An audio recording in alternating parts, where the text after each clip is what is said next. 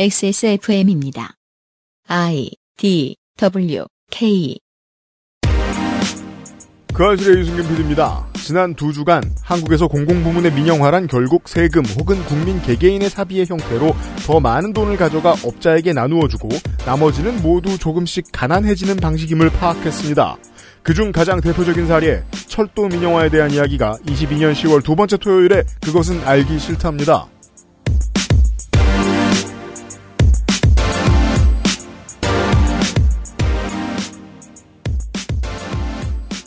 안녕하세요, 청취자 여러분. 토요일 오후에 인사드립니다. 한국 시간 오후 3시 언저리일 겁니다. 476회 토요일 시간, 그것은 알기 싫답니다. 윤세민 에디터가 바깥에 있었고요. 안녕하세요. 윤세민입니다. 윤세민입니다. 안 나오는 날엔 괜히 이렇게 오버를 합니다. 그렇죠. 대통령이 안아바다가 무슨 뜻인 줄 알았냐는 게 이번 주 국감의 중요한 이야기였대요. 아버지, 나 낳으시고 바지 적삼 다 적시셨네. 나는 바보다. 네, 더 직관적인 것으로. 나 새끼는 바보다. 등등. 아, 나, 바, 다, 음. 음. 어, 민영화 Returns 일단 마지막 시간입니다. 곧 또 돌아올 것 같습니다. 할 게 너무 많네요, 건드릴 게. 아, 근데 철도는 저는 사실 어느 순간 놓쳤어요. 그래요? 이제 뭐가 민영이고 뭐가 국영인지 잘 모르겠어요. 자, 현재까지 official한 SRT는 민영화되지 않았습니다. 어, 그래요? 잠시 후에 확인해 보시죠. 어, 나 민영한, 100% 민영한 줄 알았는데? 곧 됩니다. 아, 돼요 또? 자, 보자고요. 옛날부터 이런 얘기 있었어요. 정치적인 목적이 자기 자신의 부귀영화와 너무 직결돼 있으면 정치를 너무 열심히 합니다. 그쵸? 아무리 말도 안 되는 일이라도 날리면이라고 음. 열심히 합니다. 음. 혼을 담죠. 그게 좌와 우가 비교적 비등비등하게 싸울 수 있는 이유입니다. 사람들은 자연 상태로 내버려두면 우의 손을 잘 안 들어줍니다. 웬만하면. 하지만 저쪽은 열심히 할 수밖에 없게 되어 있습니다. 메커니즘이. 네. 공익이 목적이면 목숨 영혼 다 바치기 쉽지 않습니다. 그쵸? 그래서 어느 조직이든 어느 정치 조직이든 대중정당으로 가기 위해서는 자기 일신의 영달과 자기 자신의 정치적 포지션을 어느 정도 등치시켜 놓는 기술자들이 필요합니다. 음, 오히려 그게 건전한 정치일 수 있다. 네. 그래서 그렇게 해서 커지죠? 그러면 소수정당에서 보기엔 못마땅합니다. 저거 다 지조차고 하는 일인데 저런 사람들이 왜 이렇게 저 당에 많아? 뒤집어 생각해보죠. 그런 사람들이 다 받아줬으니까 그렇게 큰 겁니다. 음. 정치는 그 중간 어디에 선택을 해야 되는 겁니다. 그렇죠. 왜 우리가 중고거래 할 때, 음. 찝찝할 때 물어보잖아요. 근데 왜 싸게 파시나요? 음. 그러니까 이 사람이 그냥 착해서 싸게 파는 게 아니라는 건 알고 있으니까 음. 왜 싸게 파시나요? 아 이러이러해서 싸게 팝니다. 납득이 되면은 그때 약간 안심을 하잖아요. 그렇죠. 정치도 마찬가지잖아요. 네. 왜 이런 일을 하시나요? 어 정의감이 불타서요. 이러면은 신뢰가 안 가는 거죠. 못 믿죠, 일단. 네. 기본적으로 못 믿습니다. 그래서 이 양당 간에 하나를 선택하는 게 아니에요. 하나를 선택하는 사람은 꼴통이라고 생각합니다. 퓨어하냐, 렐러티브하냐. 음. 이 사이 어딘가에 지점이 있는 거예요. 음. 자꾸 우린 pure라고 말하는 사람들이 보통 제일 이상한 사람들이었어요. 제가 만나본 바로는. 가장 가장 relative 하고 싶은 사람들. 우파에서는 민영화를 합니다. 그리고 세 가지 분야만 다뤘는데 남은 것들이 너무 많아서 언제 또 편성할 수도 있을 것 같습니다. 일단 이번 달에는 여기까지만 하죠. 철도입니다. 궁금한 거 있어요. 도로, 도로, 터널, 터널 지하 터널 요즘 많고 막, 많죠. 예, 막 2,500원씩 내잖아요. 네, 뭐가 구경이고 뭐가 민영인지 모르겠어요. 그것도. 네, 안 알려줍니다. 아, 네. 다 알려줘요. 근데 우리는 알 필요가 없죠. 왜냐면 지금 처음 봤으니까. 음. 저도 이사하고 나서 여기에 이런 게 있어? 어, 그러니까요. 여러분들도 그런 경험 많으시죠? 새로운 동네 이사 갔는데 여기서 갑자기 2,500원을 받아? 예, 예, 맞아요. 어, 이 다리를 지키는 트롤은 누구지? 맥커리고. 일단 기본적으로는 우리한테 가장 생각할 시간이 없을 때 가장 편한 건 이렇게 아 처음엔 맥커리가 건드렸겠구나 생각하시면 절반은 맞습니다. 음. 그랬다가 망해서 보수 정당이 집권하지 않았을 때 다시 되돌려놓은 게 있는가 하면 네. 최선을 다했는데 못 되돌려놓은 것도 많죠. 아니, 얼마 전에 인천에서 음. 올림픽대로 여의도 딱 오는데 음. 너무 빨라서 깜짝 놀랐거든요. 네. 네, 그래서 이거는 음, 나라도로인가 민영도로인가 하면서 왔거든요. 어... 절반은 강변북로였을 것이고 시에서 잘 닦아놓은 음. 그런 생각도 하잖아요. 내가 A 도시에서 B 도시 대도시로 출퇴근을 합니다. 근데 내가 돈이 더 있다고 대궐 같은 자리에 앉아서 가고 싶나? 글쎄요. 그 돈을 모아서 회사 주변으로 이사를 가고 싶을 거요. 그렇죠. 근데 매일 아침 그런 유혹은 들죠. 자는 동안 출근하고 싶다. 그래서 저처럼 막 산 사람은 저는 빨리 가는 습관을 안 하고 일찍 가는 습관을 들였습니다. 음, 여유 있게 가고 싶어서. 음, 쾌적하게 가고 싶으면 돈을 더 써서는 방법이 없습니다. 음. 그냥 남들 안 탈 때 줄을 한참 더 서 있든지 해가지고 뒷자리 앞 혹은 앞자리 편안한데 그냥 졸면서 가면 돼요. 음. 조금 돌아가는 노선이어도 상관없어요. 인기 없으면 더 자리는 쾌적해요. 버스가 인기가 없으면. 그러면 시간이 더 걸리죠. 하지만 사람들의 인생은 저 같지 않습니다. 빨리 가야죠. 아, 출근 때는 뭐 네. 여- 선택의 여지가 없죠. 힘들어요. 근데 그걸 또 차등을 나눈다고 치죠. 몇천 원 더 내면 더 좋은 자리에 앉아서 가게. 더 빠른 걸 탈 수 있게. 이렇게 해주겠다. 그러면 출퇴근해서 버는 돈을 다시 가져가는 거예요. 네, 그렇죠. 5, 600원 더 가져간다 그러면 그건 더 가져간다고 보기 좀 힘듭니다. 저는 그렇게 생각합니다. 음, 근데 그게 아니고 1,500원, 2,000원이다. 그러면 그건 진짜 더 가져가는 겁니다. 네. 민영화는 보통 그렇게 진행됩니다. 결과적으로는 그런 표현형이 나오더군요. 그 정도까지 이해만 돼도 오늘 시간은 남는 겁니다. 음, 잠시 후에 철도 얘기하겠습니다. 그것은 알기 싫다는 반려수제 깨끗한 생각, 8시간 달아낸 프리미엄 한방차 더쌍화, 고전의 자발견 평산 네이처 진경옥, 나의 마지막 시도 퍼펙트15 전화영어에서 도와줍니다. XSFM입니다. 개발자가 직접 생산하고 개발자가 직접 답하고 당신의 삶이 조금 더 깨끗해질 수 있게 진짜 청소를 하자. 반려세제 깨끗한 생각. 8시간 정성껏 다려낸 현대인에 맞춘 프리미엄 한방차. 더 쌍화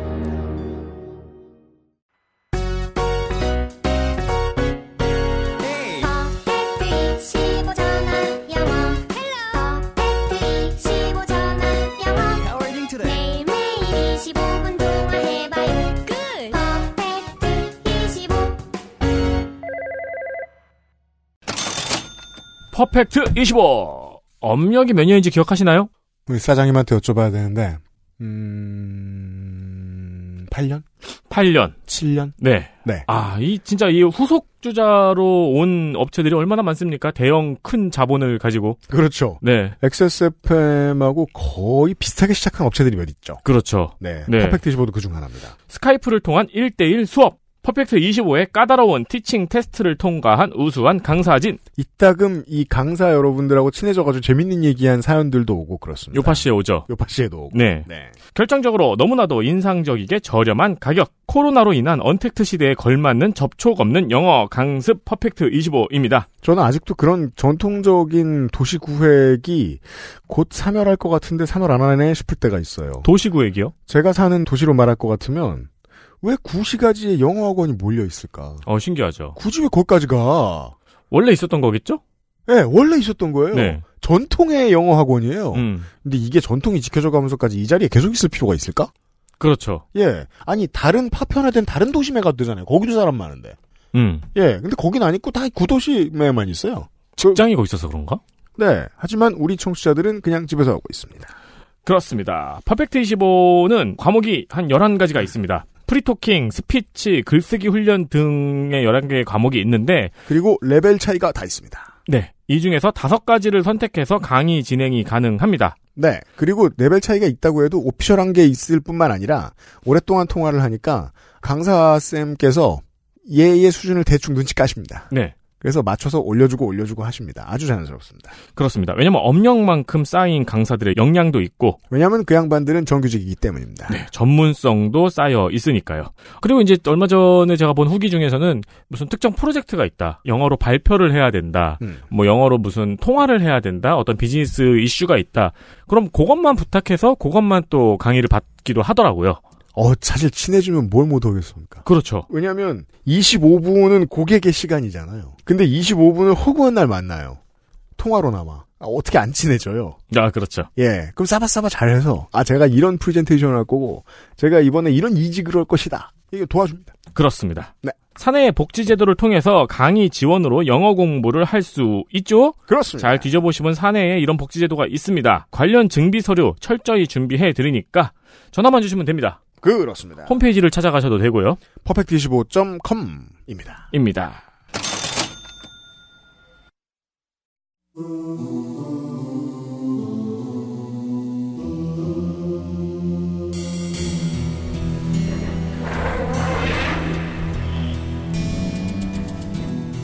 특별기획 민영화 Returns 제3화 철도 민영화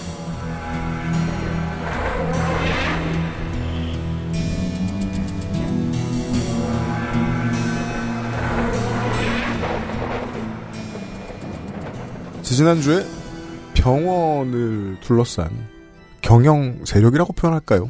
영리화를 해보고자 마음을 먹으면 얼마나 무궁무진한 시장이 펼쳐지는가에 대해 설명을 들었습니다. 그리고 지난주에는 도시철도 지하철을 이게 민영화나 영리사업 대상이 될 수 있을까라고 생각했는데 그들의 속내를 들여다봤습니다. 사업을 하는 사람들의. 실제로는 영리의 대상이 될 수 없는데 다만 세금은 가져갈 수 있다. 세금을 가져가도 돈은 똑같은 거라 돈이 되니까요.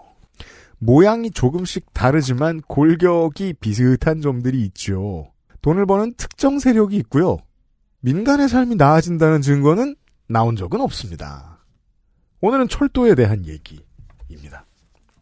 도움 말씀을 듣기 위해서 사회공공연구원의 이영수 선임연구위원 모셨습니다. 어서 오십시오. 안녕하세요. 사회공공연구원 이영수 선임연구원입니다. 반갑습니다. 네. 이름에 철도가 안 들어가 있어서 여쭤봐야죠. 네. 아, 사회공공연구원은 어디 소속된 뭐 하는 데입니까? 아, 예, 저희는 이제 공공운수노조 부설 연구기관이고요. 아, 공공운수노조. 그래서 공공 부분의 다양한 공공성이라든지 그리고 대안들을 좀 모색하는 연구기관인데 저 같은 경우에는 이제 대중교통 부분들, 지하철, 철도, 뭐 화물, 버스 이런 부분들을 좀 담당하고 있습니다. 네. 사회 간접 자본의 공공성을 연구하는 곳이라면 그렇죠. 공공의 돈이 들어가서 연구했으면 좋겠는데 그냥 노조가 어. 아무래도 조금 전반적으로 뭐 주류라고 얘기하기는 그러는데 음. 아무래도 이제 민영화라든지 시정화 경쟁들을 공공 부분에서도 민간과 똑같이 그런 경쟁을 민영화 시장화들을 주장하시는 분들이 많고 그렇죠. 노조는 그 부분에서 반대를 하고 공공 부분의 확장, 공공세의 확장을 주장하다 보니까 제가 이 연구원에서 이런 역할을 하게 되고 있고요. 뭐 개인적으로는 뭐 안타깝기는 하지만 이 부분들이 좀 이런 목소들이 좀 소수이기는 하죠, 사실은 여전히. 네. 아까 밖에서 북유럽 연구소장님이 방송하시는 걸 들으셨는데 네. 우리나라랑 거기가 이제 정치 지형이 정반대잖아요. 아, 전통적인 네. 삼인주의자들의 나라잖아요. 음, 네네. 그렇죠. 아마 사회공공연구원이 스웨덴에 있었으면은 거긴 국영이었을 거예요, 운영이. 어, 주류로 거듭 나올 뭐, 수도 있었을 것 같긴 한데. 그러니까요. 거긴 네. 주류. 네네. 나라 돈이 더 좋다는 얘기는 아닙니다. 네네네. 특히나 이상한 역전이죠. 주류가 다수를 의미한다면 철도 민영화는 주류 의견이 아닙니다. 음, 하지만 주류가 돈 든 사람이라면 음. 주류의 의견은 철도 민영화입니다. 그렇죠. 뭐 제가 특정 뭐 기관을 얘기해서는 그렇지만 한국교통연구 기관 우리나라에서 교통을 연구를 제일 잘하시는 분들이 모였다는 기관에서도 네. 민영화를 얘기를 많이 하고 국책연구원이 그런 입장이기 때문에 음. 충분히 아까 우리 PD님이 말씀하신 부분들이 상당히 타당하다고 생각됩니다. 네. 정확한 연표는 저는 모릅니다. 이 운동의 바깥에 있기도 하고 신경을 똑바로 못 썼죠.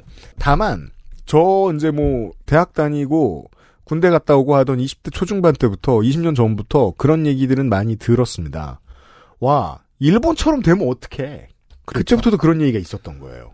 통합 환승이 제대로 안 되기 때문에 요금도 비싸고 뭐 그런 어려움들이 많죠 이용자 입장에서. 예. 네. 20년 전 환경으로 말할 것 같으면 일본은 지금도 크게 안 달라진 걸로 알고 있습니다만 계속 표 다른 거 사고 네. 이 출구로 나왔다가 저 출구로 들어가고 그렇죠. 헷갈리면 안 탔는데 돈 또 쓰고 네. 구간에 따라서 가까운 거리인데 더 비싸고 도쿄 이런 지역들은 당연히 철도가 잘 운영되지만 홋카이도라든지 뭐 제가 일본 지리는 잘 모르지만 네. 상당히 사람이 적고 수익이 안 나는 곳은 이제 곧 폐선되고 음. 어, 철도 운영자가 이제 개인 아니, 민- 민자 사업자들은 당연히 수익이 안 나면 철수를 하죠. 그렇게 본다면 우리나라도 지금 지역에 지방에 인구 감소라든지 고령화들이 좀 대세가 될 수 있는데 음. 그런 상황에서 오히려 더 이런 이동권 격차들이 더 확대될 수 있는 부분이 있죠. 예. 철도- 네네. 된다면 네네. 철도 민영화가 그 점에 있어서 되게 정치의 독소인 것이 일본이 정치적으로 가장 많이 해결하고 싶은 문제가 지역이 늙어가고 지역이 죽어간다는 거잖아요. 네네. 사철은 그걸 가속화시킬 뿐 돕진 못해요. 어 그렇죠 맞습니다. 우리나라도 그렇게 될 가능성이 있다는 거 아닙니까? 지금 음, 이 그나마 우리 이제 코렐 체제는 이제 그래도 공영 체제니까 캣캐스에 벌여둔 수익을 일반 철도, 무궁화라든지 네. 뭐 이런 데 투자하면서 그래도 덩치를 이게 운영할 수 있는데 음. 점점 뭐 SRT가 민영화되고 또 계속 민영화 부분들이 포지션이 늘어나게 되면 이 내부에 이제 교차 보조가 안 되면서 일반 철도들이 줄을 가능성이 높죠. 어쨌든 뭐 민영화 되더라도 일정 정도 KTX는 운영이 당연히 되겠지만 문제는 저희들이 지적하는 거는 전체 우리나라의 철도 네트워크를 바라봐야 된다. 음. 그런 측면에서 SR 이 분할은 민영화가 좀 대세가 되는 초입이기도 하고 그리고 이 도미노가 결국은 일반 철도의 네트워크를 붕괴시킬 수 있기 때문에 그 부분을 막으려고 지금 이제 투쟁을 하고 이- 있는 거죠. 네. 일반인들이 가장 잘 아는 사례로 설명을 해봐야 되겠습니다. SRT를 한 두어 번 타봤습니다. 네, 네. 수서에서 부산 갈 때. 네, 어, 그렇죠. 네. SR에 지금 운영하는 노선이 공공성을 해하진 않잖아요. 뭐 그 역할을 하고 있는 거죠. 예, 그 새로운 신선이고 네. 어, 시설도 좋고 네. 그렇기 때문에 교통수단으로서 역할을 하죠. 예. 역산을 하면 네. 이명박 정부가 수서고속철도라는 이름으로 처음으로 민영화를 추진하다가 막혔습니다, 한번. 그렇죠. 눈치 보다가 에드벌룬을 잠깐 내렸어요. 그렇죠. 네, 네. 그리고 박근혜 정권이 재창출을 한 다음에 만들어낸 게 SR 이지 않습니까? SRT지 않습니까? 네, 네. 민영화를 원했던 입장에서 그냥 공공 노선에 똑같은 걸 넣는 게 원래 목적은 아니었을 거란 말이에요. 네, 그냥 첫발로서의 어떤 의미가 있었겠죠. 네. 그렇죠. 처음에 원해서 만든 건 SRT 노선이 아니었을 거라고 봐야 한다는 겁니다. 역산하면 SRT를 처음에 민영으로 내면서 나중에 만들고 싶었던 게 뭐였냐는 거죠. 그게 중요한 질문이겠죠? 음, 그 원래 SRT는 경부선에 뭐 잘 아시겠지만 경부선이나 열차들이 집중해 돼 있고 병목 형상이 심하기 때문에 음. 좀더 혀를 뚫으려고 음. SRT 옆으로 수서 평택 쪽을 노선을 새롭게 뚫은 거죠. 그렇기 때문에 그 당시만 하더라도 아 이제 이 KTX를 좀 더 원활하게 공급하기 위한 노선이었지 이게 민영화가 될지는 꿈에도 못 생각하지 못했던 거죠. 아, 예. 그러니까 원래대로면 뭐 경부고속도로, 중앙고속도로 뭐 이런 것처럼 아, 그렇죠. 겹치는 사람들 덜 겹치라고 노선 하나 더 만들어준 공공의 배려로 볼 수 있었던 걸 네. 보수 정권이 두 번 들어오면서 이걸 어 그럼 이거 민영화 해볼까? 음, 그렇게 함으로써 이제 공영 철도에 민자사업자들이 들을 수 있는 이제 근거지를 말했던 거고, 그리고 사실 뭐 민자사업자들이 당연히 수익이 되어야 나- 들어오는 거기 때문에 일반 철도는 사실 잘 안 들어오죠. 음. 그러면 이제 수서 평택 구간, 알짜배기 노선에 들어와서 좀 수익을 올리고, 그리고 민영화가 되니까 더 효율이 있더라. 잘 운영이 되더라. 이러한 그 효과를 이제 극대화시키기 위해서 이렇게 한 거죠, 사실. 예, 이명박 때. 했는데 노조의 저항으로 안 됐던 거고, 그래서 박근혜 때는 또 민영화에 대해서 이 여론이 안 좋으니까 이제 소위 얘기하는 경쟁 체제라는 걸 들면서 얘기했던 거죠. 그러니까 코레일이 워낙 우리가 공공 부분 흔히 지적할 때 방만하고 비효율적이기 때문에 새로운 이 사업자가 들어오게 되면 어, 서로 경쟁을 하면서 효과가 있을 거다 이렇게 얘기를 했는데 사실은 좀 말이 안 되는 게 서울 지하철도 이- 지금은 아니죠 이전에 도철하고 서울 지하철이 분할이 됐었거든요. 1, 2, 3, 4, 5, 6, 7, 예, 그걸 잘 아시죠. 예. 근데 그게 뭐 경쟁의 효과가 없는 거죠. 그냥 자기가 원하는 지역에 가는 데 있어서 시간이 맞고 그쪽 지역이 여기 있으면 글로 가는 뿐이지. 그 내가 장지에서 동대문 가는데 예. 1호선 탈 거 아니잖아요. 아, 그렇죠. 다들 얘기. 그 네. 보면서 음. 어, 전혀 경쟁 효과 없는 거 마찬가지로 수수바 KTS도 자기가 사는 위치에 따라서 달라질 뿐이고 자기 시간에 따라 맞출 뿐이지. 근데 그럼에도 불구하고 이 경쟁 체제라는 이렇게 민영하기가 저희 얘기하면 좀 쪽팔리고 말이 좀 안 먹히니까 경쟁 체제라는 얘기를 하면서 이렇게 들어왔던 것이죠. 예. 연구자시니까 더 이제 그 이미 눈치로도 알 수 있는 것들을 증명하는 연구를 해보셨을 수 있지 않겠습니까? 네네. 이 둘이 경쟁할 수 있나? SRT와 경부선 KTX가. 어, 그랬다는 효과가 보고된 게 있나? 세계적으로도 뭐 지금 이제 교통연구원이나 국토부에서는 이탈리아의 NTV라든지 오스트리아의 이제 베스트반이라든지 이제 그 세계적으로 고속철도가 이 이제 경쟁하는 그 사례를 이제 2013년도에 이제 막 소개를 했거든요. 있다고 해요? 예. 그런데 이제 10년이 지난 후에 어떻게 됐냐면 음. 이탈리아 NTV는 망, 망해가지고 망함. 미국 그 금융자본에 인수가 됐고 아, 예, 오스트리아 웨스트반도 지금 경영이 상당히 안 좋다는 거죠. 그러니까 경쟁이 안 된다는 거죠. 그러니까 사람들이 그냥 자기 시간에 맞게 음. 그냥 이용할 뿐이지 어떤 그 두 개 노선에 가지고 어떤 뭔가 아주 민감도를 가지고 이렇게 선택을 하지 않는 거고 그리고 초도 자체가 그렇게 어떤 요금으로서 좀 수익을 얻을 수 없는 부분들이 크기 때문에 워낙 중구장대하고 사실 기반 시설에 많이 들어가기 때문에 요금 수익으로 이렇게 수익을 할 수가 없는데 민영 사업자들은 또 경쟁을 해야 되니까 또 이탈리아나 오스트리아나 요금을 낮췄고 그 과정에서 아, 진짜 경쟁을 하면 요금 낮춰야 되죠. 예, 그런 부분에서 규모의 경쟁 사실 안 나니까. 예. 그러니까 철도라는 것도 장점이 뭐냐면 뭐 뒤에 말씀드리겠지만 아 이게 규모 경제가 크기 때문에 등치가 클수록 음. 비용이 떨어지는 거죠. 그렇죠. 예. 근데 민간 사업자들은 등치도 작아. 그러니까 이, 이 규모 경제에서도 안 되는 부분이 있는 거죠. 그래서 어 그쪽 두 개 노선이 이제 상당히 상태가 안 좋은 거고 음. 마찬가지로 이렇게 보면 이제 SR하고 코레일하고의 이제 경쟁이 성립 안 되는데 그러니까 사실은 이게 왜 그러냐 사실 정치적 사실 이유가 있는 거죠. 음. 공공 부분 일단은 아까 뭐 보수도 그렇지만 공공 부분이 좀 커 나가는 걸 좀 싫어하는 부분이 있죠. 보수 정권은. 보수 정권이 좀 그런 부분이 있죠. 그러니까 좀 시장화 해야 되고 이제 경쟁을 해야 되고 특히나 저희 나라 같은 경우는 외환위기 위해 신자유주의 이념이 들어오면서 방만하고 비효율적인 공공 부분은 좀 줄여야 되고 시장화 해야 되고 경쟁을 해야 된다. 뭐 이런 어, 이념적인 노선이 큰 거 부분이고 그- 그러네요. 방만과 비효율이라는 키워드가 음, 사람들에게 그 압제처럼 자리 잡은 지가 20년이 넘었습니다, 이제. 네, 그렇죠. 그게 그래- 뭔지 실제도 모르겠어요, 어느 순간부터. 네. 아, 그렇죠. 맞습니다. 그래, 그러려면, 뭐, 제가 이제 국토부 관료나 이제 보수학자라면 증명을 사실 해야 사실 되는 거거든요. 가장 중요한 단어입니다. 증명을 해야죠. 네, 증명을 해야 되는데, 철도 같은 경우에는 증명을 하고 싶은 거죠. 그럼 어떻게 증명을 할 수 있냐. 같은 이 고속철도를 운영하는 그런 사업자를 붙이는 거죠. 음. 원래 서울 지하철도 분할을 했던 이유는 서로 음. 경쟁을 시켜서 네. 좀더 그러니까 누가 누가 더 비용을 적게 쓰고 효율을 하냐 이 경쟁을 좀 붙이려던 이유도 있었고 음. 그래서 분할을 했고 철도도 어, 그래서 이제 SR을 해서 공격을 하- 하렸던 거죠. 그래서 그렇다면 음. 가장 황금 노선이랑 최대한 비슷한 노선을 떼어주는 게 맞았겠군요. 아 그렇죠. 그래야. 얘네들이 효과가 크죠. 어, 정말로 수익도 많이 날 거고 음. 또 요금도 알짜 노선이기 때문에 경영 상태도 좋은 건데 근데 문제는 코레이는 캡테스 운영한 게 아니라 말씀하신 것처럼 일반 차도 다 교차 보조를 하고 있기 때문에 수익이 사실 안 나죠. 그리고 공공 부분이 수익이 나는 것도 사실 맞지 않은 거고 수익이 나는 방법은 딱 한 가지가 있습니다. 캡테스 요금 많이 올리면 돼요.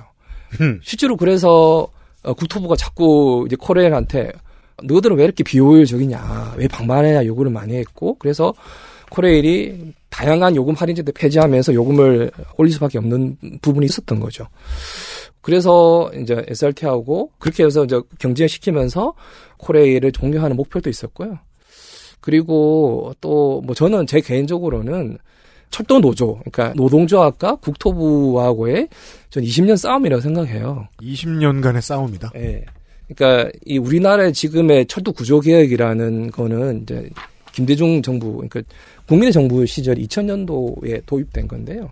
그러니까 쉽게 얘기하면 뭐 조금 어려울 수 있는데, 그러니까 상하 분리, 그러니까 운영 부분과 시설 부분들 분리를 시키고, 상하학 분리. 그러니까 건설하는 주체와 그 철도 시설 지금 국가 철도공단인데 음. 건설하는 부분과 코레가 운영 사업자를 분리시키고 음. 그리고 그 과정에서 운영 사업자들이 하고 있는 기존선 개량이라든지 아니면 차량 유지 보수 이- 이런 부분들을 다시 이제 떼어내서 완전히 그 운영 기간은 운송만 하게 하고 그리고 그 운송 부분도 분할을 해서 어, 미관 사업자들이 들어올 수 있는 여지를 두는 부분인데 그렇게 구조 개혁을 하는 이유는 어 그렇게 해야지만 그 이제 민간 시장에 쉽게 철도 사업자들이 들어올 수 있는 거죠. 근데 건설이라든지 모든 권한들은 운영 사업자들이 가지고 있으면 이게 독점이 되고 그런 민간 사업자들이 들어와서 일정 정도 수익을 낼 수 없기 때문에 에, 그런 구조 개혁을 해야 된다는 게 이제 2000년도 당시 국토부의 계획이었고 그래서 국민의 정부 때 그렇게 해서 어 상하 분리를 하고 운영 운송 부분들을 어 이제 민영화 시키려는 이제 계획을 한 건데 그때 2001년도에 철도 노조가 이제 민주화되면서 그 전에는 뭐 표현이 그런데 어용 노조 시절이었는데 민주화되면서 아, 네. 공공부문에 어용 노조가 많았죠. 음, 네. 그 당시 뭐 여담이지만 철도 노조 위원장 되면 음. 어 워낙 이제 얻는 게 많아서 아파트를 몇 채 산다는 뭐 그런 얘기도 있었고 뭐 그죠. 그래서 이제 예전에 이제 그런 질문들 막 듣고 그랬어요. 옛날에 지하철 노조 위원장이었다며, 옛날에 뭐 철도 노조 위원장이었다며, 네네 왜 한나라당 가? 네네 아는 사람 입장에서는 한나라당밖에 갈 수 없어, 저 사람은. 이 맞는 건데. 아 그렇죠 워낙 네. 좀 많이 해드시길 말하셔서 예, 그러던 시절이 있었어요. 네네. 아, 근데 민주화가 2001년에 됐다. 예, 예. 예. 그러면서 다행히 그 국민정부 때 이제 철도 민영화 부분에서 반대를 했고 음. 그때 이제 전국적인 파업을 이루면서 이제 추척층이 이제 붙기 시작했던 거죠. 그래서 음. 참여정부 때 어, 이제 민영화는 하지 않고 음. 상하 분리를 했고, 음. 그리고 노조의 의 투쟁의 결과, 그리고 그, 그 참여정부에서도 그 부분을 수용해서 음. 건설 부분만 딱 떼어놓고 음. 운송 부분들이 안전을 위해서 기준선 개량이라든지 차량이라든지 시설 정비도 같이 하게 되게 만들었던 거죠. 그, 그때 일이 이제 다시 뒤져봐도 음, 그렇게 분석이 되는 거하고 새롭게 보이는 게 음, IMF의 환란 때 기업들이 이제 무너지는 꼴을 보고 그때는 이제 모든 게 막 뒤섞이는 때니까 네, 네. 실제로 사냥꾼 자본들이 많이 있습니다. 네. 그때 이제 그 환란을 틈타서 이제 민영화를 시키고자 하면 네, 네. 정부는 다른 거 막느라 대처할 틈이 없어서 정부가 체질이 약해졌을 때 또 틈타가지고 민영화를 시킬 수도 있는 건데 그 다음에 이제 정권이 재창출되고 그 다음 정권은 어느 정도 막고자 하는 기조를 꺼낼 수도 있는 여유가 생기죠. 음, 그리고 민주화된 노조가 막아줄 수도 있었고 네, 네. 다들 느끼셨겠네요. 이 싸움은 영원하겠구나 잘하면. 예, 그래서 타이밍이 딱 맞게 예, 그렇게 싸웠고 이제 그 이제 참여정부 때 혹자에 따라서 이게 이제 불안정 뭐 상태라고 얘기를 할 수는 있겠지만 어쨌든 상하 분리가 됐지만 안전이라든지 공공성을 위해서 최대한대로 운송사업자가 기존성 뭐 개량이라든지 유지 보수들을 가져가는 형태로 이렇게 된 거죠. 음. 근데 당연히 이제 국토부 입장에서는 음. 자기들의 이 과제가 위안이라고 생각하는 거죠.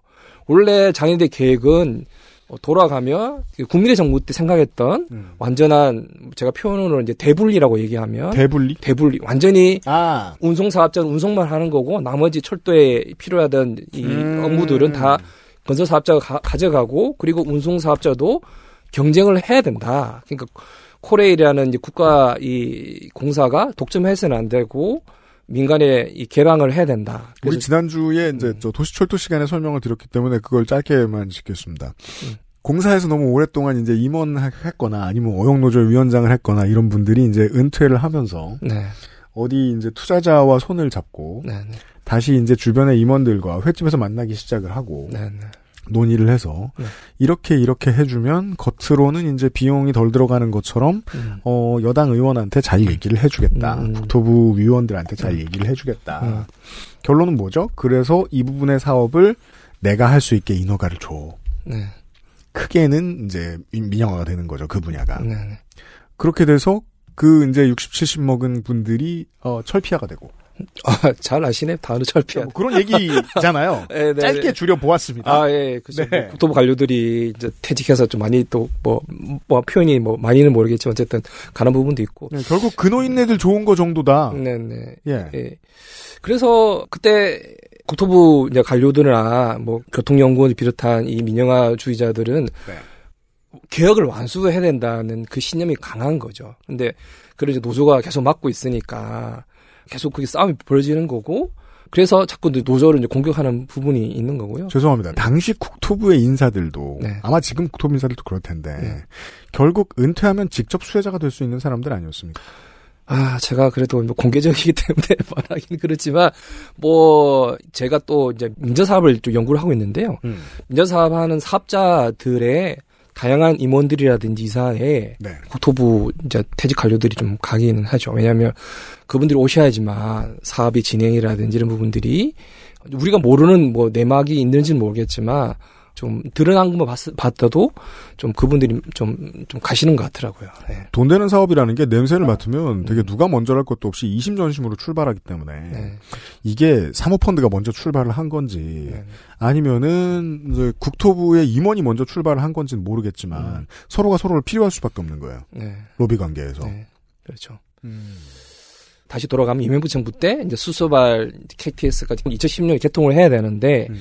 그때 아이디어를 내서 경쟁을 붙이자, 아니 민영을 아예 시키자 그렇게 해서 8구를 내자는 거였고 그리고 안 그래도 국토부 입장에서는 그러니까 철도는 어, 나라 정책이라든지 이, 이에 따라서 늘어날 수밖에 없어요. 그럼요. 예, 계속 건설을 해야 되는 거고 그리고 음. 특히나 뭐 기후 위기 시대나 어, 다양한 사회 경제적 편익을 주기 때문에 늘어나는데 이 늘어나면 그러니까 국토부 입장에서는 코레일을 운영을 해야 되는 거고 음. 코레일 운영하게 되면 사람을 충원을 해야 되는 거죠. 음. 근데 그 사람들이 다 또 노조에 또 가입이 되는 거예요. 그러니까 그 직원을 채용하기 싫어요. 직원을 채용하면 노조의 논이 될 테니까. 어, 그러니까, 그러니까 국토부 입장에서 자기네들이 국민정부 때 못했던 철도 구조 계획을 해야 되는데, 철도는 늘어나야 돼. 근데 그게 국영으로, 계속 공영으로 늘어나게 되면, 아, 이거 노조의 힘이 더 커진다고 생각을 할 수밖에 없는 부분이 또 있는 거죠. 아, 그러니까 지난주에도 철도대학 예를 들었습니다만 음.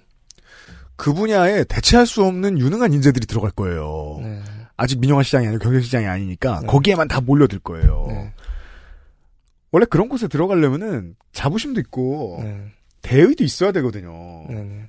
그런 거 가진 사람들이 네. 노조 들어가면 조직화 잘 돼서 말 잘합니다. 네. 싸움 잘합니다. 그런 의미, 네. 그런 사람들이 들어가서 일을 잘하게 두고 노조에 가입하게 두느니, 즉 나라가 잘 돌아가게 두느니 네. 예, 예, 맞습니다. 채용을 덜 하고 음. 잘안 풀리게 하고 민자 사업이 들어오게 하고 음. 하는 쪽이 이제 본인들 은퇴하고 나서 훨씬 낫다. 그렇기도 하고 계속 이제 공영 체제가 있으면 아, 또 민간 사업자보다 더, 더 투명해야 되는 거고 더 이 규제도 많고 그러니까 그런 부분도 있고 투명한 것도 싫고. 예, 예 그렇죠. 음. 그래서 저는 뭐 저는 참 이명박 다른 기회가 있을지 모르겠지만 이명박 전 대통령이 교통 분야에 정말로 큰 해악을 끼쳤다고 생각하는데 뭐 9호선도 오, 예. 그렇지만 음. 버스 중흥제도 사실은 음. 정말 문제가 많은 건데 뭐 오늘 자리를 아니라서 아, 네, 예. 지금 뭐가 패스하고 철도 그래서 민영화도 했지만 그 당시 철도의 정원을 5천 명을 줄였어요. 코레일에 예. 그러니까 녹색 철도 얘기하면서 철도의 오- 정원 5천 명을 줄였어요. 5천 명이 없어지면 뭐 이끼가 많이 필 테니 더 녹색은 되겠죠. 그러니까 저탄소 얘기 많이 했었는데 그러니까 완전히 말도 안 되는 이제 그럼 철도가 늘어나고 인원이 늘어나야 되는데 마른 녹색 철도 얘기하면서 수서발을 민영화하려고 했고 그리고 철도 정원을 방만하는 이용으로 5천 명을 정원을 그를 날려버려서 그걸 복구하는데 정말로 어렵습니다. 사람은 늘어나야 되는데 결국 주워 담는 건 노조가 또 정원을 고생을 많이 했어야 됐어요. 그렇죠. 정원은 했으니까 어떻게 했습니까? 계속 사람을 그 넓은 범위를 자꾸 쪼개서 사람을 써야 되는 거고 그 인원이 자꾸 외주화야 될 수밖에 없던 부분이 있었던 거죠. 아, 그러게요. 음. 그 광고 듣기 전에 그걸 다시 한번 계속 주말마다 그 강조하고 있는데 언젠가는 우리나라 여론 지형이 극복해야 될 헛소리입니다. 아니, 공기업은 공공 목적이 있는 일을 해야 하니까 공에서 돈이 나와서 기업을 운영하는 거고 그 기업은 이윤을 최대한 덜 보면서 싸게 어떤 것을 유지해 주는 게 목적이지 예. 돈을 잘 버는 게 목적이 아니잖아요. 네, 그렇죠. 예. 근데 돈을 못 번다고 타박을 하면 그게 진짜 뭘 잘 못 하나 봐라고 들리는 건 사실상 환상이잖아요. 네, 그렇죠. 그건 정말 앞으로도 되게 오랫동안 사람들한테 많이 각인이 되어야 할 메시지이기도 하고 또 하나는 이제 지난주하고 반복되는 이야기였습니다. 이 이유에서 공공의 안녕을 위해서 이런 류의 기초 인프라들이 있는 것인데 사회 간접 자본이 있는 것인데 그렇죠. 그리고 이걸 왜 이명박 정권에서 저탄소 녹색 성장이라고 불렀냐면 설명을 해주신 대로 그러니까 사람이 마음대로 왔다 갔다 하는데 쓰이는 그 어떤 운송 수단보다도 이게 탄소를 덜 내뿜으니까 아, 그렇죠. 예. 여기에 돈을 더 많이 쓰고 여기에 사회 자본을 더 많이 투여하면 당연히 녹색 성장이고 사람들도 똑같은 힘을 들이고 똑같은 돈을 들이고 경제 성장에 더 많이 참여할 수 있게 되는 일이니까 네. 저탄소 녹색 성장이라는 말에 정말 잘 맞잖아요. 네, 그렇죠. 네. 그랬으면 인력을 자르면 안 됐는데 그렇죠. 이명박 정권의 입장에서 보면 어, 인력이라도 잘라놔야 노조도 약해지고 사회적으로 반발 메시지도 줄어들고 민영화할 때 더 smooth하다. 공기업, 예, 공기업 선진화 정책하면서 성과도 내야 되기 때문에 피디님 잘 마셔야 할때 철학이 문제기도 하고 그리고 철도가 제대로 하려면 당연히 철도 운송 기관들이 제대로 할 수 있도록 여건을 만드는 게 중요한 거잖아요. 그러면 충분한 인력을 보장하고 그리고 어, 안전하게 운전할 수 있도록 다양한 지원도 하고 규모 있게 할 수 있도록 이제 배려를 해야 되는데 우리나라는 왜 너 이밖에 못해? 어, 왜 이밖에 못해? 어, 너 더 잘할 수 있는데 뭐, 뭐 이, 이런 얘기하면서 자꾸 걸음마다 못하는 애한테 그 사실 우리나라 철도 그 규모라는 게 세계에 비하면 상당히 좀 적거든요. 이제 4천 킬로 좀 넘어가고 독일이나 프랑스 이런 데 뭐 3만 킬로, 2만 킬로 이렇게 가는데 상당히 좀 세계적으로 철도에 비교해 보면 아주 규모를 영세하기도 하고 어, 좀더더 키워 나갈 사람에도 불구하고 걸음마도 못하는 애한테 자꾸 뛰어라고 하면서 자꾸 이제 타박을 하고 있고 그리고 어 말씀하신 것처럼 왜 수익을 못 올리냐고 막 하니까 당연히 뭐 요금 올릴 수밖에 받을 수밖에 없고 어 일반 철도이나 무궁화나 이런 돈 안 되는 걸 줄일 수밖에 없는 부분이 있는 거죠. 정책 결정과 메시지가 서로 죽이 잘 맞는군요. 음. 도와주지 않은 다음에 못 한다고 타박하면 음. 코러스는 민영화로 갈 수밖에 없는 거라는 아, 그렇죠. 말씀입니다. XSFM입니다.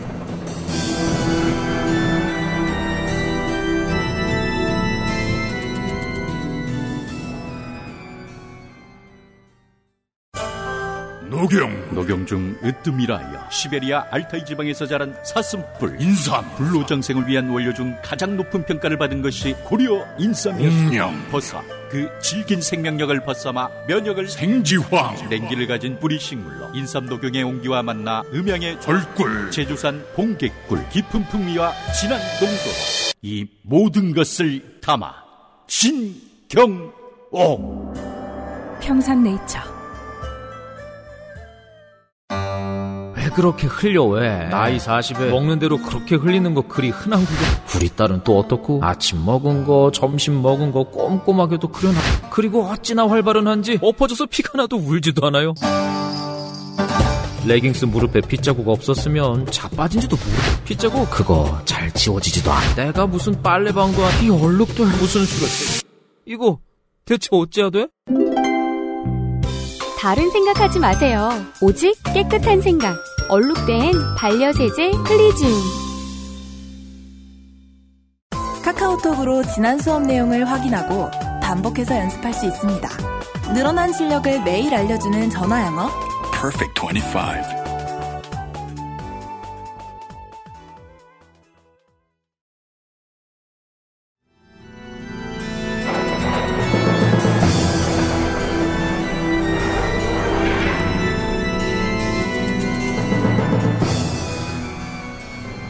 광고 듣고 돌아왔습니다.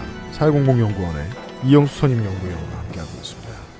알려진 듯 하면서도 덜 알려진 사실입니다. SR은 아직 공기업입니다. 맞습니다.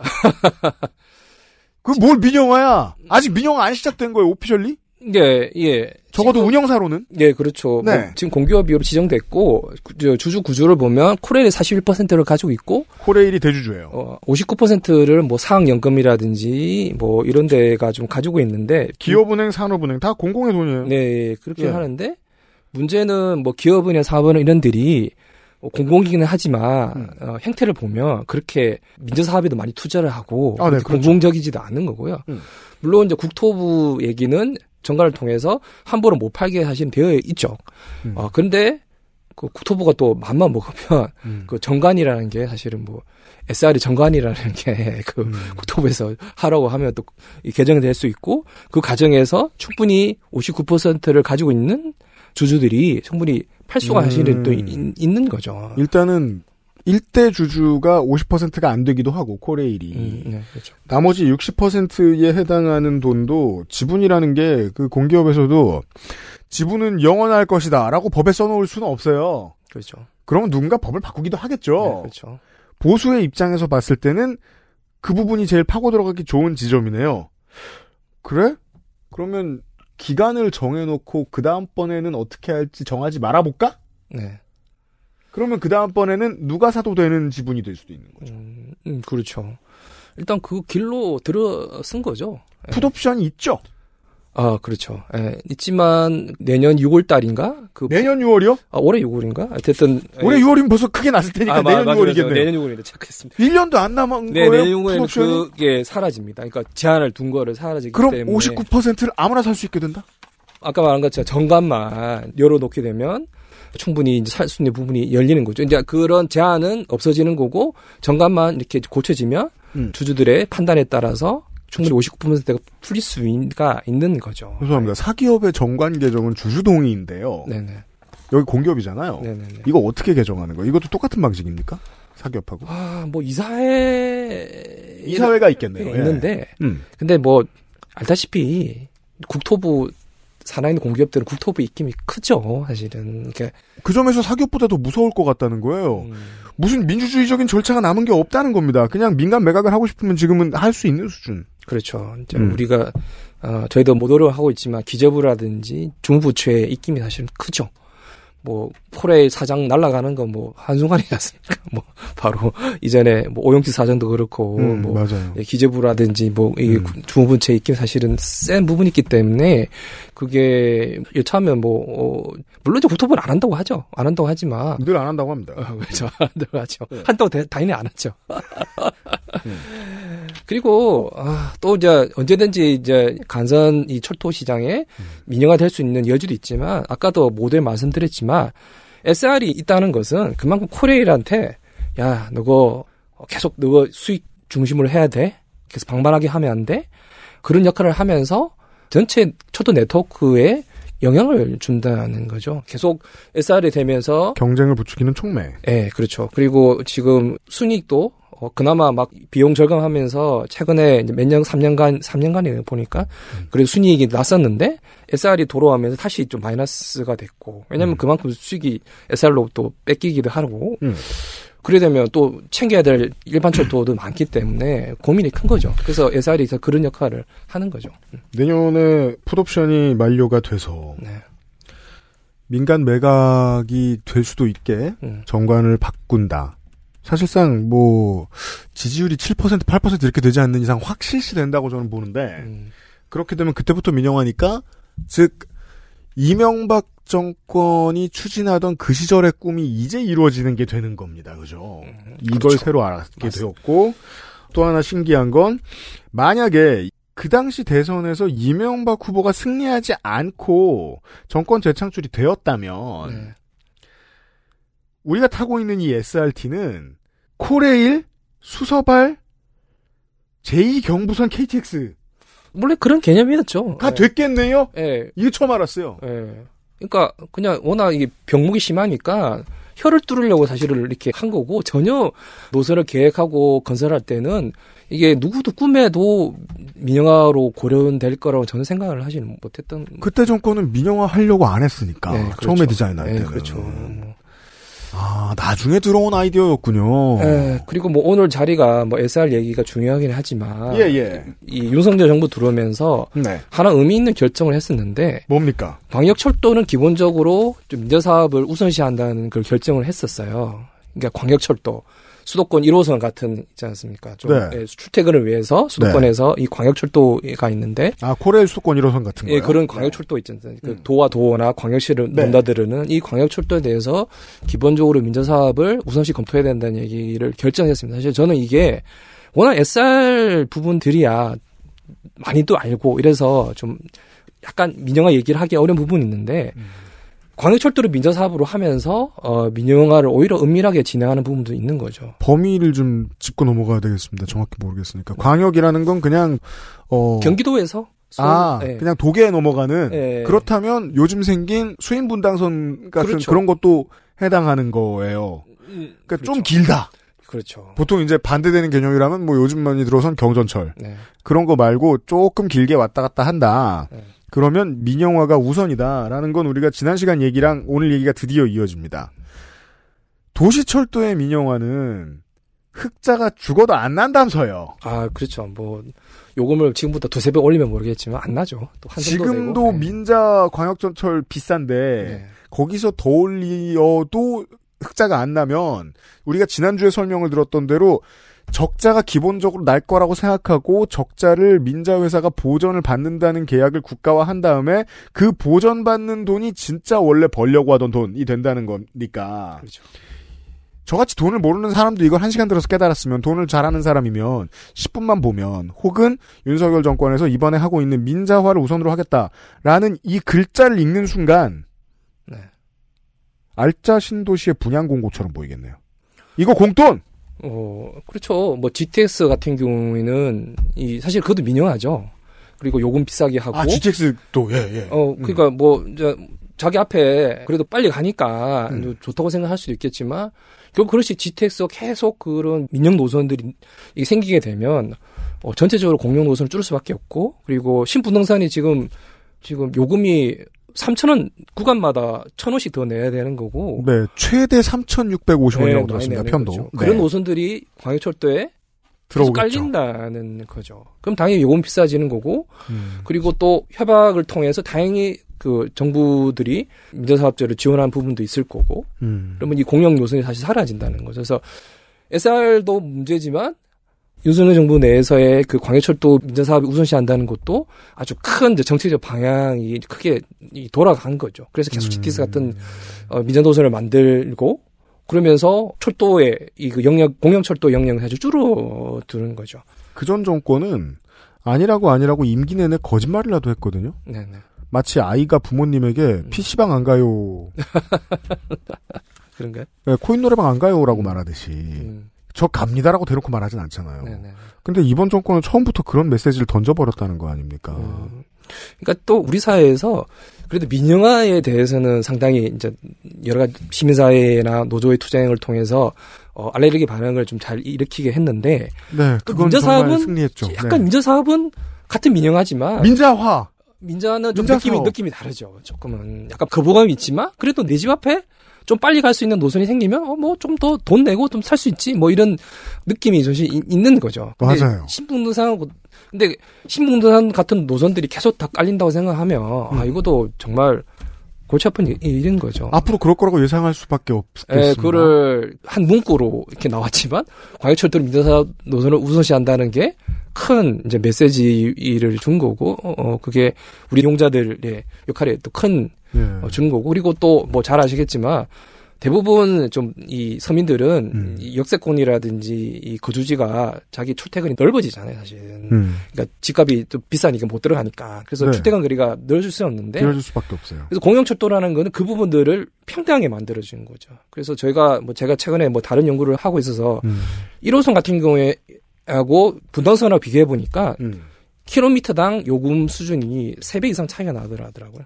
세 배. 예, 킬로미터. 그러니까 어쨌든 공영철도, 광역철도는 그래도 길이가 길지만 음. 1250원에 음. 어, 최소한의 거리 비례로 네. 이렇게 가니까 그 킬로미터로 하면 요금이 넓어질수록 더 형평성 있게 쌓아지는 건데 신분노선은 거리 비례도 더 적고 또 자체 구간별로 천 원씩 매기기 때문에 더 짧게 가 더 비싸다. 아 그렇죠. 아 피디님 잘 이해하시네.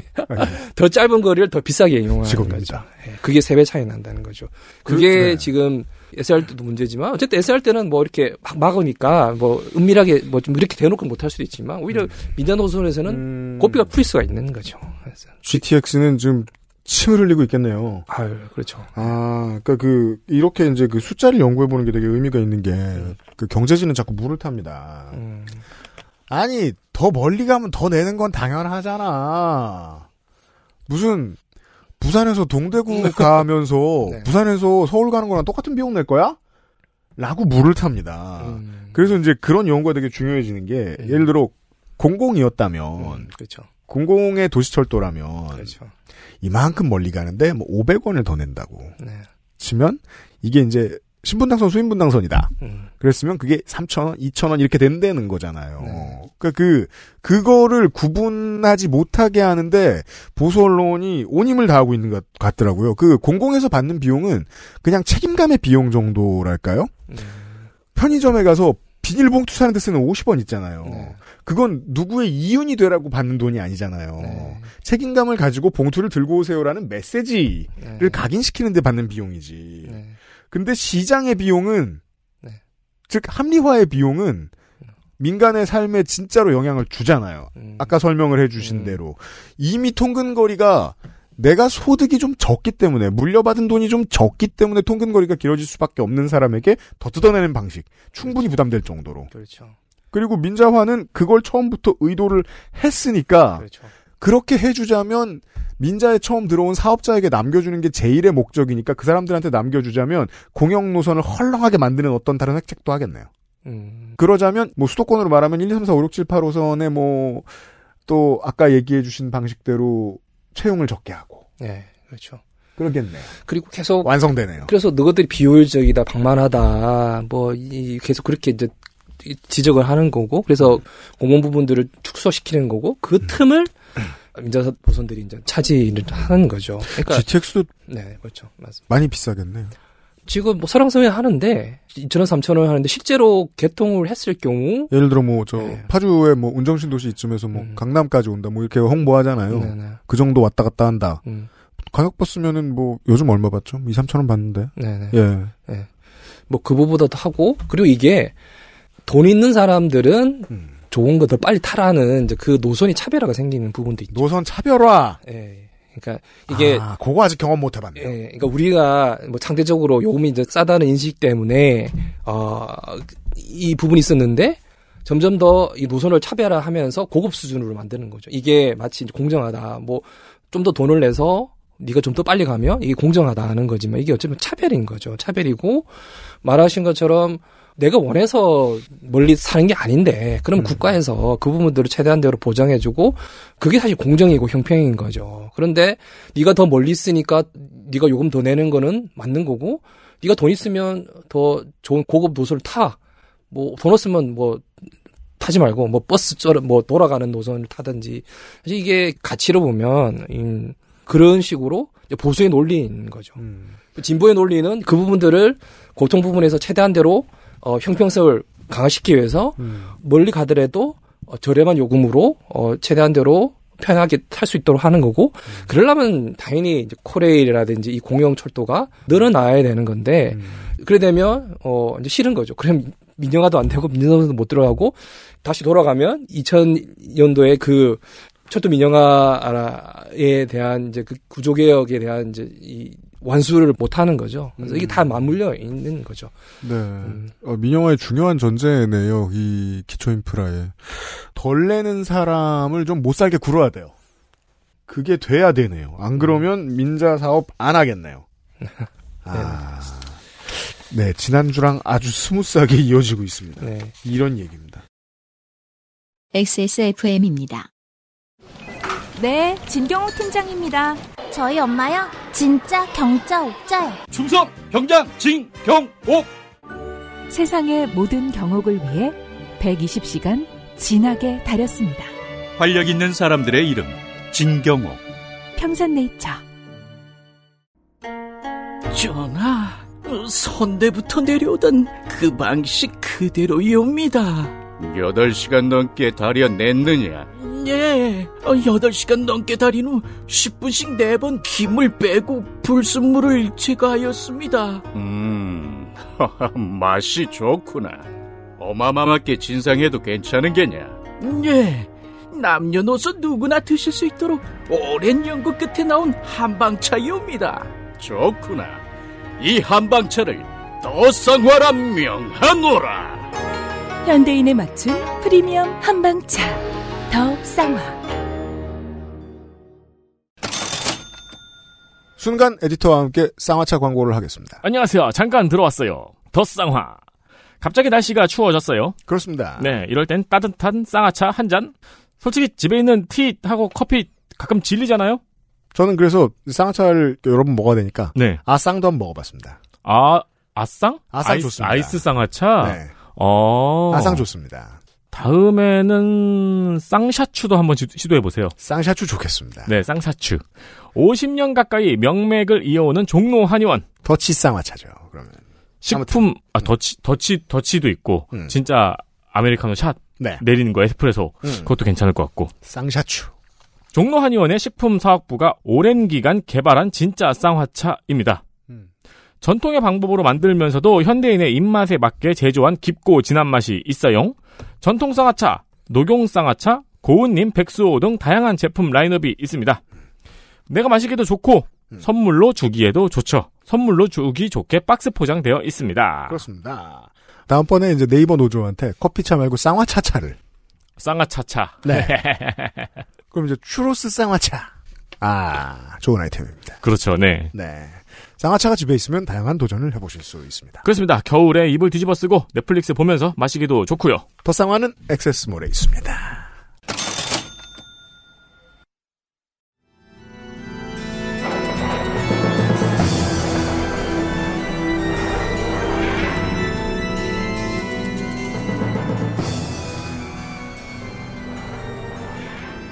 그래서 저는 뭐 차량 정비도 외주화하고 뭐 이런 것도 관제권 이런 것도 사실은 저는 중요하다고 생각을 합니다. 네, 저는 좀 많이 얘기 예, 말씀드렸습니다. 예, 예. 그런데 얘네들이 왜 이렇게 하냐 하는 문제 있는 거에 대해서 보면 결과적으로 공공 노선이 늘어나는 게 싫은 거죠. 왜냐하면 공공노선이 늘어나기는 그만큼 민자 노선이나 민영화 노선을 넣을 수가 없는 거죠. 그렇기 때문에 이게 반비례의 관계가 있을 수밖에 없는 겁니다. 자, 국토와 인구가 한계가 있고 네. 이제 느꼈어요. 민자 사업은 정말로 민자 사업을 결정하는 사람이 민자 사업을 하고 싶은 사람한테 팔아먹는 이권. 음. direct하게인 것 같아요. 두 시간 들어보니까 이건 배울 수 있는 것 같아요. 음. 팔아먹을 역과 철도 노선은 한계가 있어요. 그 말씀이죠. 네. 그러니까 뭐 철도를 무작정 뭐 지울 수는 없으니까 뭐 정부의 재정 여력이 있으니까. 어, 철도 사게? 예. 아. 그런데 뭐 어쨌든 저는 우리나라의 재정 여건상 뭐 네. 철- 재정이 충분히 여력이 있고 철도를 투자할 수 여력이 있다고 생각되지만 네. 항상 재정이 부족하다고 얘기- 얘기를 하고 근데 도로에 또더 많이 깔죠. 음. 아, 그래서 뭐, 뭐 그런 재정 얘기는 하지만 그렇게 하는 이유도는 결과적으로 인자 노선을 늘려야 되고 그리고 그렇게 하기 위해서는 자꾸 코레일을 코레일 노동자들이 어 자꾸 방만하고 일을 못하게 하고. 비효율적이고 왜 누구밖에 못하냐? 그래서 대표적인 사례가 박근혜 정부 때 이제 쌍용역 그 사태가 있었지 않습니까? 그게 하루에 이용객이 17분밖에 안 되는데 그게 있는 일하시는 분 17명이다. 그래서 엄청 비효율의 강박이 극치라고 보수 뭐 조선일보라든지 보수 정부뿐만 아니라 이 언론들이 그렇죠. 했었는데 시골 역사를 못 살게 구는. 예. 근데 알고 보니까 그게 그 화물 취급역이었어요.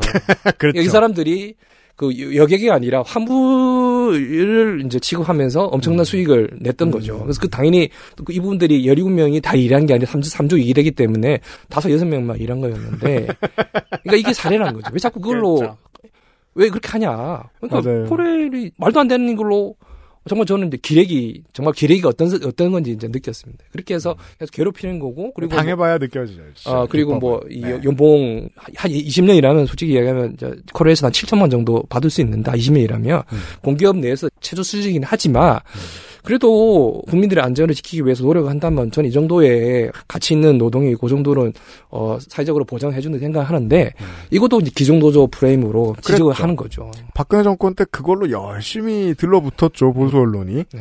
반드시 완수해야 된다는 어떤 목표 의식이 있었던 거고 네, 아 한국 보수는 정말 다른 나라도 비슷합니다만 그래도 더 높은 비율로 돈 외에 다른 동력이 없기 때문에 실제로 이득 보는 직접 관계자와 언론이 얽혀 있었다고 봐야겠죠. 음. 그래서 그렇게 열심히 싸웠단 말이에요. 지금도 지지율 좀만 올라가면 철도 건드리겠네요. 예상되네요. 예, 그렇죠. 뭐, 내 파티 나오겠죠. 또 기존 노조 나오고, 방만화 나오는데. 음. 근데, 아, 그, 이, 코레일이, 특히 철도 노조가 이렇게, 표현이 그런데 제껴버리면, 결국 원하는 거는, 어, SR 민영화, 그리고 광역철도 민영화라는 거죠. 그래서 그걸 통해서 누가 이득을 보고, 누가 손해를 보냐. 결국 시민들이 더 비싼 요금 내면서 더 불편하게 이용한다는 거죠. 이미 손해 보고 있고요. 예, 그렇죠. 신부동산 사례가 그 얘기인 거죠. 그리고 그거를 통해서 누가 더 이익을 보냐. 민자사업에 투자했던 금융자본이라든지 뭐 이런 데 이익을 보는 거고 그리고 정확한 뭐 이 통계는 없겠지만 국토부 출신들이 또 그 민자사업에 들어가서 네. 어 일자리를 보장하는 거고 이렇게 돌아가는 거죠. 예. 그래서 왜 자꾸 공격을 코레를 공격하냐, 노조를 공격하냐에 대해서 그 이면을 좀 시민들이 좀 인지해 좋겠다는 생각을 했으면 좋겠다는 거죠. 그래서 그 결과로 코레일이 세배 싼그 요금 체제를 지킬 수 있었다는 거죠. 근데 이 체계를 무너뜨리고 싶은 거죠, 사실은. 네. 그렇습니다. 예, 그게 본질적인 대립의 관계다는 것. 그러니까 물론 뭐 노조의 형태라든지 뭐 이런 부분에서 불만이 있고 뭐 네. 어, 강성 노조라고 생각할 수도 있겠지만 왜 그렇게 막고 있느냐에 대한 결국 결국 시민들이 이해와 다르지 않다는 말씀을 드리고 싶습니다. 그렇습니다. 옛날부터 가끔 얘기했었는데 코레일 노조와 지하철 노조에 시민들이 빚을 지고 있는 게 참 많다. 다른 의미에서 정치적으로 표를 든 사람 혹은 그 표를 든 사람의 대리인들이 해줘야 하는 역량을 이 두 노조가 내준 게 너무 많다. 정치를 대신해 준 거죠. 그 결과는 보통 말씀해 주신 대로 여전히 낮은 운임, 네. 여전히 쾌적한 환경 이런 것들을 유지하고 있다는 거고 중간에서 노조가 무너졌으면 네. 우리의 삶은 지금 많이 달랐겠죠. 뭐 신분노사던 노선들이 전역으로 깔렸겠죠. 네. 그러자면 이제 정치에서 앞으로 승리하기 위해서 그 몇 가지의 지금 이제 잘 쓰고 있는 무기들, 얼- 보수론이 잘 쓰고 있는 무기들, 버튼들을 좀 뒤집어 줘야 되는데 그 단어가 아까 설명해 주신 대로 민자회사, 민간자본, 경영합리화, 방만경영, 그 외에 늘 있는 노조 혐오, 네. 이런 것들에 대해서 여론전이 너무 중요할 것 같다는 생각이 듭니다. 음, 그렇죠. 이 윤석열 정부에서 아까 말씀드리지만 광역철도 민자사업 우선이 사실은 이제 핵심인 거죠. 예. 그러니까 뭐 우리가 은밀한 민영화 얘기를 많이 하는데 이것도 대표적인 철도 부분에서 은밀한 있어요. 민영화죠, 사실은. 예. 맞습니다. 예. 철도 이야기까지 나눠봤습니다. 물론 뭐 국정감사 때도 관련된 얘기 좀 나오고 할 텐데 네. 은밀하게 중요한 사고 치면 또 현 정부가 네. 예 도움 말씀이 필요할 때 또 다시 모실 수도 있습니다. 너무 멀리 가 계시지 마세요. 아, 뭐 저희 부르시면 항상 감사합니다. 뭐 마무리 그럼 끝나는 건가요? 끝났고요. 아, 예, 예. 그 답을 모르실 것 같지만 괜히 궁금해서 하나만 여쭤봐도 돼요. 네, 예, 예. 정말 권성동 의원이 혼자서 무정차하게 만든 거예요 열차를? 아, 아 물어볼 데가 없어서 말이죠. 아. 국회의원 혼자 그럴 수 있어요? 그래서 저도 근데 뭐 노조를 아 이제 끝난 거죠 방송? 아니요 해요. 아 그래요? 오피셜해요? 아 예예. 워딩은? 뭐 제가 그 들은 건 아니라서 근데 이제 국토부를 통하면 뭐 충분히 뭐 가능할 수는 있겠죠. 아, 국토부 관료들을 압박 넣을 수 있다. 예, 예. 새로운 여당 실세는. 그리고 또 코드가 맞죠? 또 아. 코드가 맞죠? 그러니까 문재인 정부 때 마침 코드 맞는 사람이 강릉이 예. 예, 그때 뭐 더 시간이 있으면 그때 철도 공공성 강화를 위한 철도 산업 구조 평가 연구 용역 통합을 위한 문재인 대통령의 공약이었고 다행히 자료가 있네요. 네. 예, 음. 통합을 하겠다고 했고 그래서 네. 용역을 했는데 국토부 관료들이 엄청 저항을 했죠. 정말로 뭐 저도 얘기 들어보니까 연구진들한테 자꾸 흠집 잡고 이거 뭐 아. 자료 어디서 나왔냐 이거 맞냐 계속 사무관들이 계속 트집 잡고 뭐 연구하는 데 있어서 뭐 계속 해묻고 괴롭히고 그리고 계속 장관한테 뭐 하, 철도 노조 살려주는 거다. 왜 철도 노조 도와주는 일을 하냐. 자꾸 철도 욕하고 아. 이게 국가 정책 차원이 아니라 자꾸 이제 그 특정 이해 집단들의 이 그 도와주는 거로 자꾸 그런 식으로 얘기를 어 뭐 저도 들은 거지만 그렇게 아, 얘기를 했다는 거죠. 이게 오랫동안 듣고 싶었던 얘기예요. 예, 그 이게 철도 정책 차원에서 사실은 용역을 하는 거고 현장과 정권 사이를 커다란 결교로 가로막고 있는 조직이 있다는 거 아니에요? 그건 주로 고위. 그 국토부 관료들은 20년 동안 변한 게 없습니다. 정권만 변했던 거죠. 그러니까 그 사람들이 죽이 맞는 사람이 왔으니 뭐라도 해줘야겠다 싶었는데 마침 무정차 해줘. 그래가지고 음. 아, 다시 돌아가면 좋아 빠르게 가겠습니다. 아, 그래가지고 빠르게 가게 되었다. 그 저도 이제 그 국토부 관료들이 어떤 의미를 대단하게 느꼈던 게 그래서 2018년도에 강릉 캡티 사고가 나면서 네. 저 사장이 물러나면서 이 연구도 완전히 중단을 시켰는데 근데 이 연구는 안전하고 상관이 없는 거거든요. 작업 지시 가업 지시서 보면 안전에 안자 이 얘기도 들어가지 않아요. 당연히 통합 연구니까. 음. 근데 안전 안에 단어도 안 들어가는데 강릉 그 안전 사고하고 이 연구가 무슨 상관이 있습니까? 조립 통합 연구인데. 근데 이걸 빌미로 해서 이, 이 연구를 중단시켰고 결과적으로 파절을 시켰죠.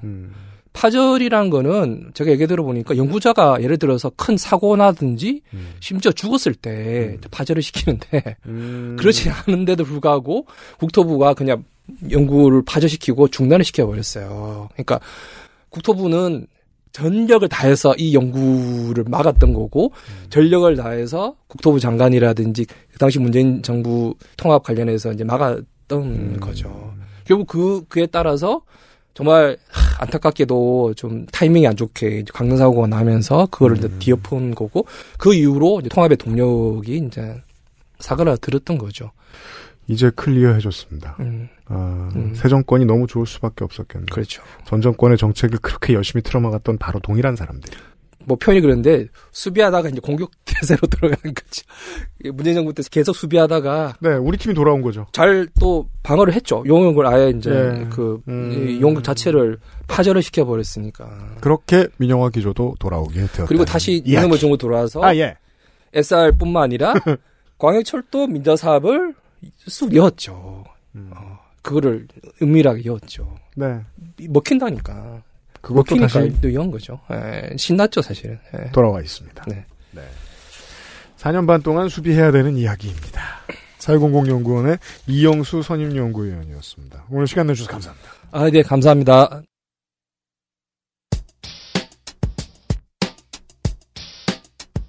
민영화 이야기 시간이었습니다. 10월 둘째 주 다음 주에는 근데 왜 다 다음 주도 민영 하나요? 아니에요. 헬머스는 전 세계의 국영 및 민영 언론들이 어. 하는 얘기를 들고 오겠습니다. 아, 네. 민영화 얘기는 아닙니다. 아, 이게 민영화 얘기를 듣다 보면 열받는 게. 응. 어쨌든 그동안 세금으로 운영이 되었고. 응. 세금으로 계속 유지가 되었던 곳을. 여전히 세금으로 유지할 수 있고. 그 근데 무슨 필요해서 민간으로 넘긴다 쳐. 니네 판단이 그래. 그러면은 알려줘야죠. 웃기는 게 다른 나라에 비해서 재정도 건전해요. 그쵸? 적자도 적어요. 왜 몰래 하냐고. 아, 열심히 몰래 민영화를 하고 있다는 사실을 3주에 걸쳐서 강조해드리면서 이번 주에 그것은 알기 싫다 마무리하도록 하겠습니다. 다음 주이 시간에는 제가 철피하도 얘기했고 뭐 모피아 관피하다 얘기합니다만 네. 그러한 고위 관료들이 몰래 숨어서 이런 일을 할 수 있게 도와주고 있는 우리의 간판 주자 토템 음. 윤석열 대통령으로 돌아오도록 하겠습니다. 진짜. 네. 이게 좋은 탱커다. 자, 좋은 지적이에요. 정치에서 탱커가 왜 필요하냐? 윤석열이 하등 쓸모 없냐? 많은 사람들이 생각하듯이 아니죠. 탱킹만 해도 됩니다. 예. 다만 탱킹할 때 좀 조용히 있으면 말씀드렸죠. 스웨덴은 3인당이 디폴트듯이 한국은 보수 정당이 디폴트니까 음. 가만히 있으면 사고가 덜 보도되면 지지율이 올라가죠. 네. 그때 몰래 할 수 있는 일들이 늘어납니다. 그러니까요. 예. 지지율은 마치 수도관과도 같아요. 커지면 할 수 있는 일이 늘어납니다. 음. 더 많은 일들을 할 거야, 만약에 지지율이 늘어나면. 그것들을 알려드리는 시간이었습니다. 수도관이면서도 정권의 어떤 담력 같은 거군요. 사람 구실 안 해도 돼요. 외피와 껍데기 역할만 하고 있어도 그 정치력은 뭔가를 할 수 있습니다. 음. 그 외피이자 껍데기에 대한 이야기, 토마스에 대한 이야기, 헬마우스 시간에 다뤄보도록 하겠습니다. 다음 주에 돌아오죠. 유sem리에서 유승균 PD였습니다. 그것은 알기 싫다. 476회 함께 해주셔서 감사합니다. 다음 주에 만나요. 감기 조심하세요. 조심하세요. XSFM입니다. I D W K